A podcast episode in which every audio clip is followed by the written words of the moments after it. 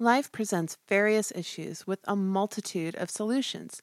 Having issues is easy, getting to the solutions is hard. If you're up for a good challenge, stay tuned and welcome to Qualified Issues.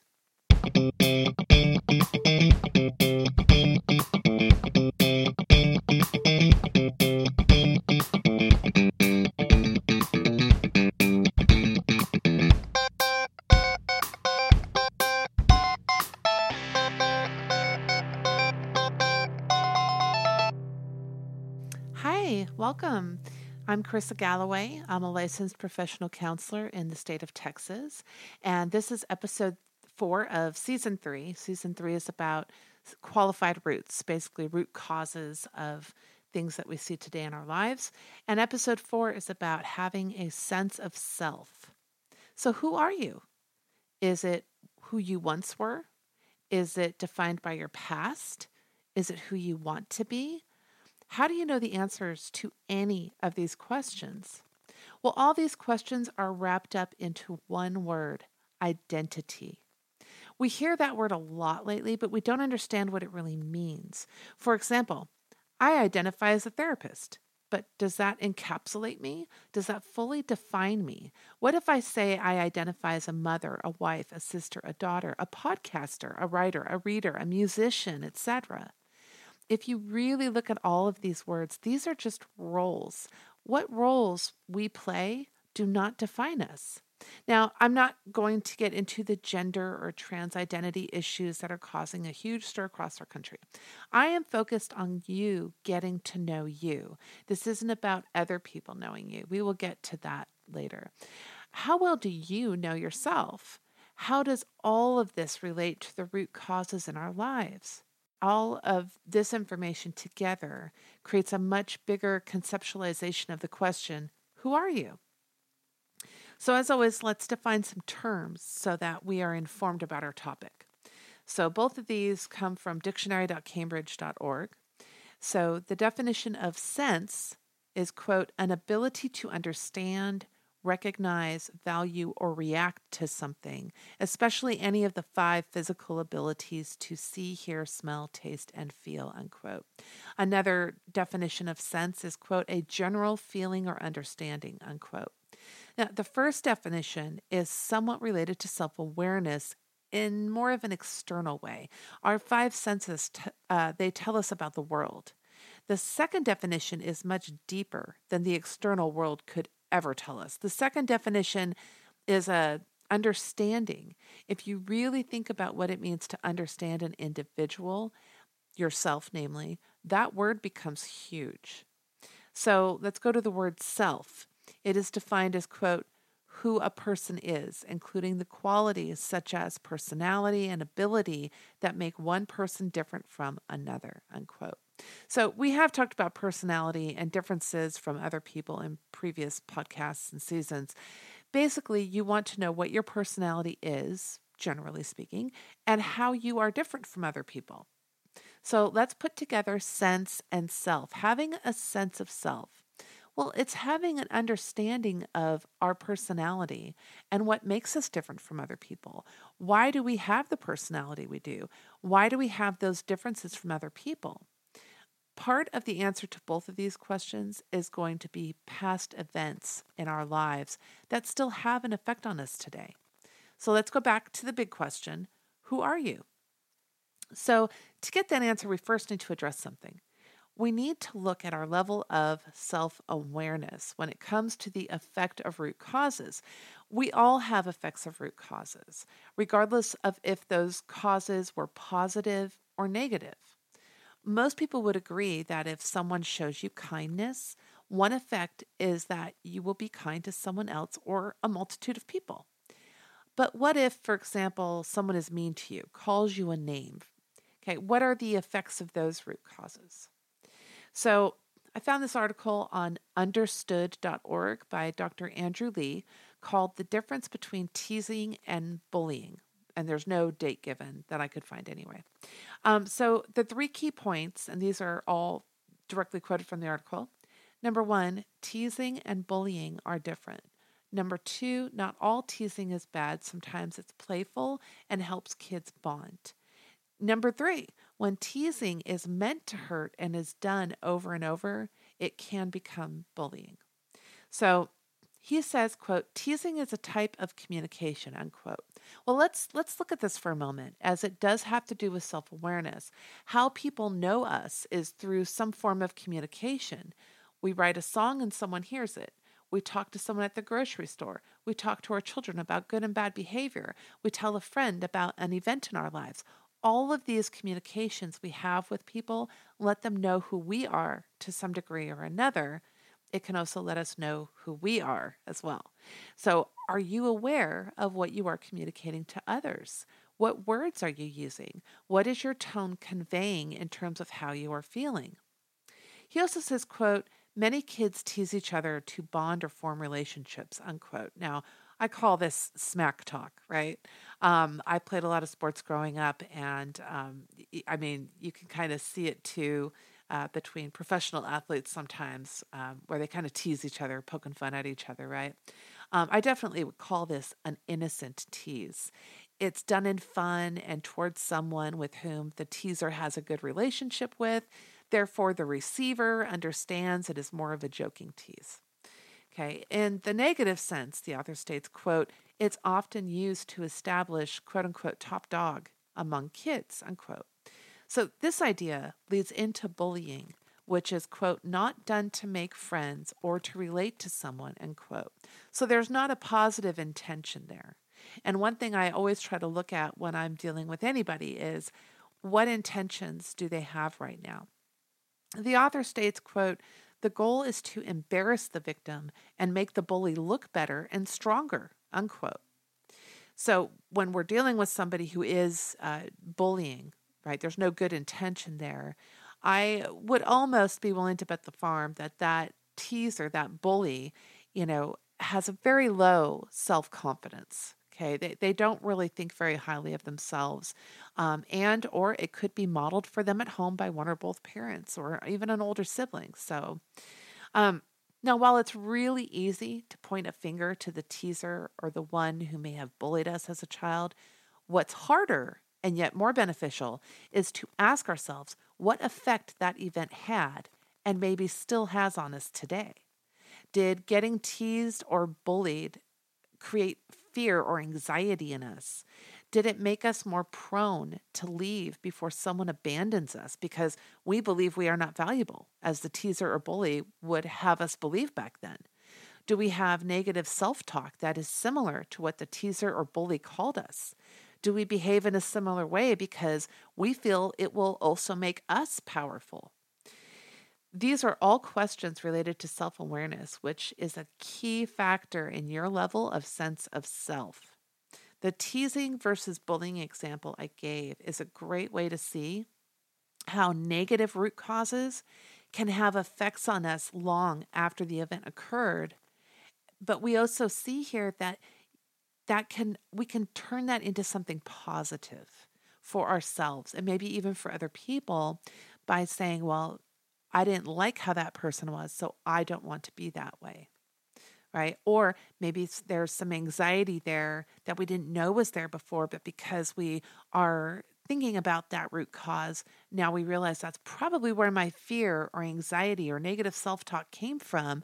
So that might be something that I have to work on. So that would be the benefit of, um, of, of asking ourselves what effect that event had and maybe still has. An article called Finding Yourself How to Develop a Strong Sense of Self by Catherine Kolonko, with a medical review by Jocelyn Jelinek, who's an LCSW, in July of 2022, talks about sense of self, um, what it is, what the importance of it is, um, what can impact it and how to strengthen it. So, we're going to focus on the last two topics here. So, subtitle is quote, factors that can impact your sense of self, unquote. One of the first things in that um, section is quote strong personal belief in your value and what you have to offer is a key factor in developing or maintaining a strong sense of self unquote the author goes on to say that negative events in our past can change the belief that we have value to a belief that we have little to no value. This is what we call negative and or maladaptive thinking. The thoughts or even words you tell yourself about who you are can be a reaction to how past negative root cause events made you feel. If you find this is happening often to you, please find a licensed mental health therapist to help you work through that event so that the negative thinking and self talk will lessen, if not hopefully and completely just go away. Um, another section with a subtitle quote, How to Develop and Strengthen Your Sense of Self, unquote. So there are three things here there's uh, nurture yourself, surround yourself with support, heal past wounds. So let's start with nurture yourself. This includes taking care of yourself, brushing your teeth, eating healthy, maybe exercising, getting enough sleep, but it also includes self care. Remember, self care are things we do for ourselves that are not necessities. Things like going for a walk, painting, learning a new language, reading an entertaining book, etc. Things you enjoy doing that are not necessities. Okay. The second thing, surround yourself with support. Uh, again, these three points are quoted from the article. Uh, surround yourself with support. The author talks about quote unquote supportive people and quote, turning to faith or spirituality, unquote. Now, these are great tips. I would also include that having support also means having appropriate boundaries. This is especially true if your negative root cause was relational, as most are. The third is heal past wounds. The author it's she's basically saying this is how therapy works to heal wounds from the past. And I think that anybody who knows what therapy is understands that that is really one of the best ways um, to heal those past wounds. Although I do agree that uh, really close friends and family, like your support group, sometimes, uh, you know, your faith, uh, your church or mosque or temple body too, you know, those are all people that can also help you with that. In the last section of the article, though, it's called Let's Recap. The author takes us through ways to, quote, cultivate a strong sense of self, unquote. Um, so she talks about understanding who you are, your personality, basically. And honestly, this is where mindfulness exercises come in super helpful. If you don't know what mindfulness is, um, I did talk about it, I think, in a few episodes previously, but you can also, you know, Google it, um, Bing it, go it, whatever uh, medium you use to find those answers. But mindfulness is super helpful in helping you be more self aware about who you are. Um, a second tip is to reconsider your own belief in yourself if that belief is negative. Now, I liken this tip to changing the perspective we have of ourselves. If I have had a negative root cause event where I was led to believe I was not good enough, then my task is going to be combating that line of thinking so my perspective becomes one of I am valuable, I am worthy, I am not perfect, but I do work hard and I try to do the best I can. Perspective, by the way, is covered fairly extensively in season two here on qualified issues. Um, another great article I found was on psychologytoday.com by, by Dr. Ilene Strauss Cohen called How to Build a Strong Sense of Self. Um, this is from August 2019. In this article, she provides, quote, four ways to be a more authentic you, unquote. I think this topic is super important because oftentimes we find ourselves feeling like a stranger in our own skin. We don't like our thoughts, we don't like the way we feel, and maybe even our own behavior we're not really fond of. So, here is her four ways. Number one, differentiate yourself. Basically, she is encouraging you to see yourself as an individual someone who is not defined by external things and people. She encourages the reader to really take time to know who you are and what you want. She says, quote, take your time and remember that knowing yourself happens through the daily decisions you make, unquote. That's really important. The daily decisions you make. The second uh, tip that she gives is connect with yourself.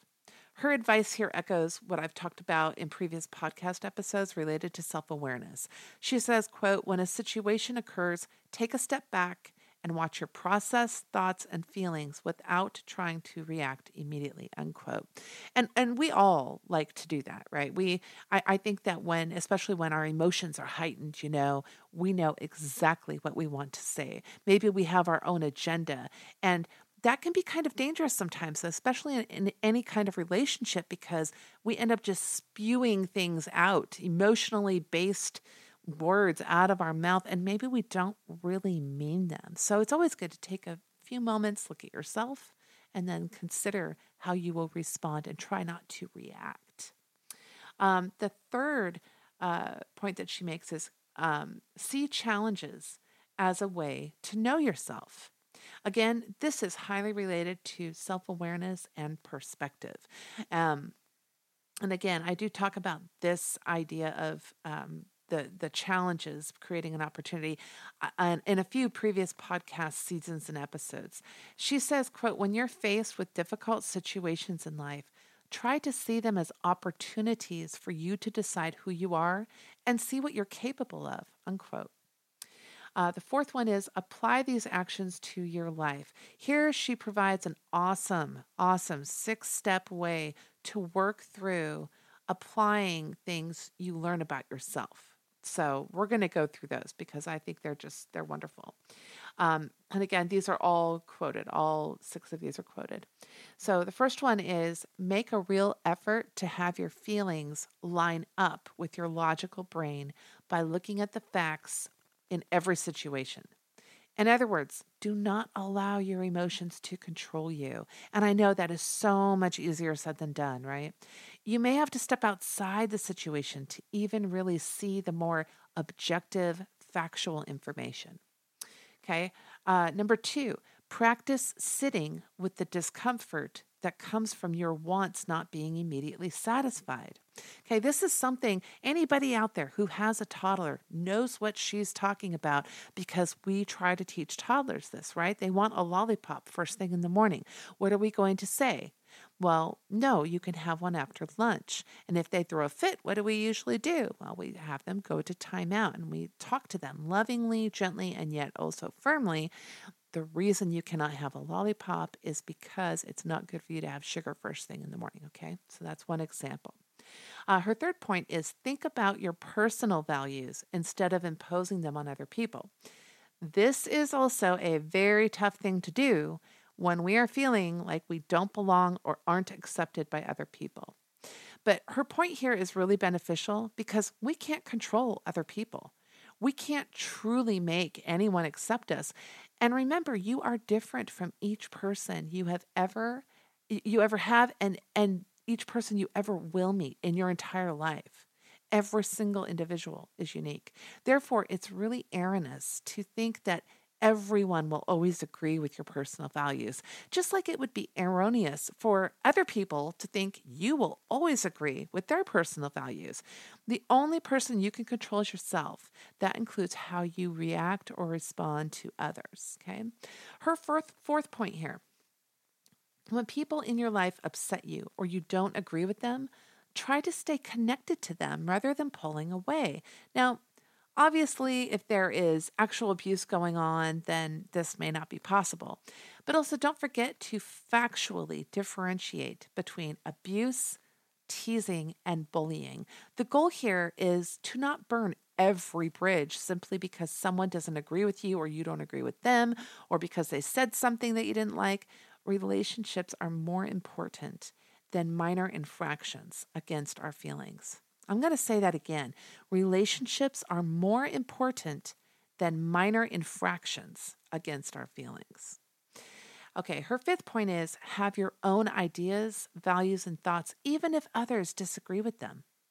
This is so, so, so, so true. This is what makes you unique, at least part of what makes you unique. People who are true friends will not mind if you disagree with them or them with you. A good friend invites views that are different from his or hers, even if they don't agree. The goal in any relationship is to learn about the other person. Well, that's going to be impossible to learn anything about anyone if we all just either block people we don't agree with or conform to what other people think just so we can feel accepted and belong. Number six, Look beyond your initial impulsive reactions so that you can see your real intentions and act in ways that are better fit with who you want to be versus what your impulses dictate. I encourage you to write this down and really think about if and how this applies to you. And I'm going to read it one more time. This is a quote from the article. Look beyond your initial impulsive reactions so that you can see your real intentions and act in ways that better fit with who you want to be versus what your impulses dictate. We can all be impulsive at times. However, if you find that your impulsivity interferes with your relationships, with your functioning, it might be time to find some help, as impulsivity is associated with a number of mental health diagnoses. And I'm not just saying once in a while uh, impulsivity, I'm talking ongoing, frequent impulsive behavior.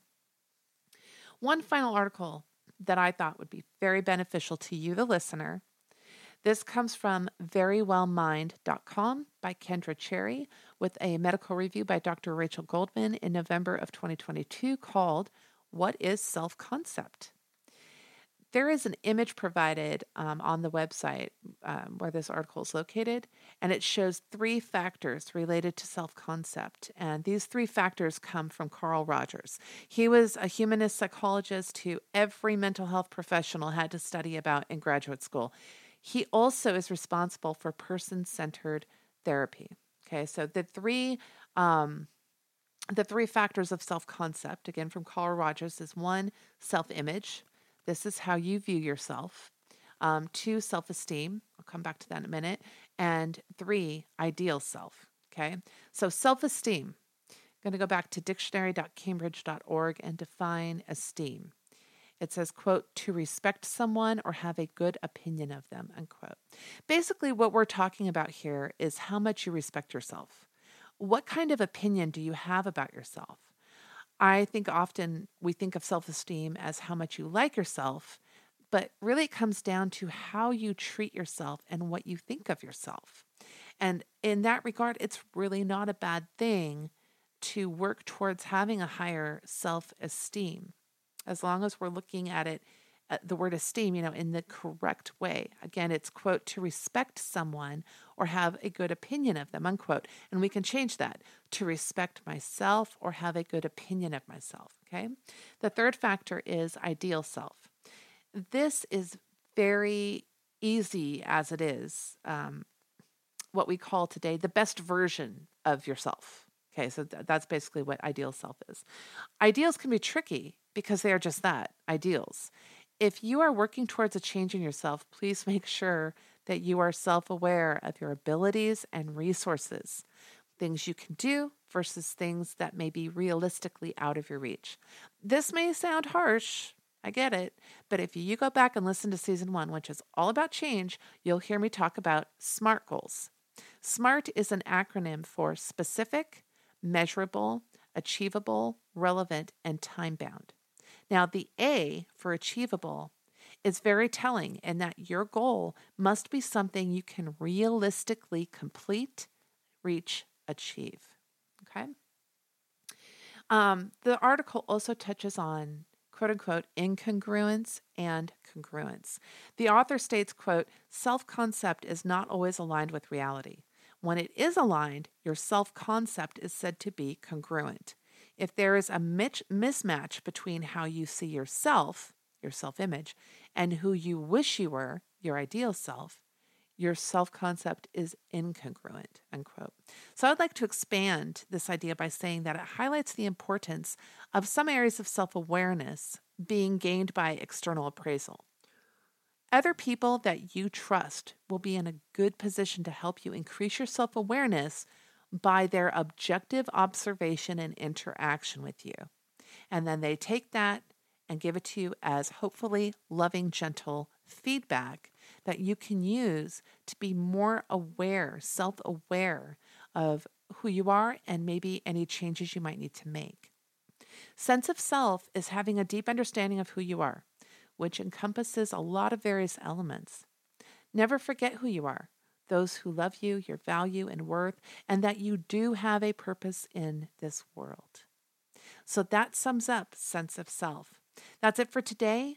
Thank you so much for listening. If you have a quick minute, please consider rating and reviewing this podcast, maybe even sharing it with a friend. If you have any questions or comments, please feel free to contact me at fortheloveoftherapy at gmail.com. That's fortheloveoftherapy at gmail.com. Remember, a podcast is never a substitute for therapy with a licensed mental health professional. I am Carissa Galloway. This has been Qualified Issues, and I hope you'll join me next time.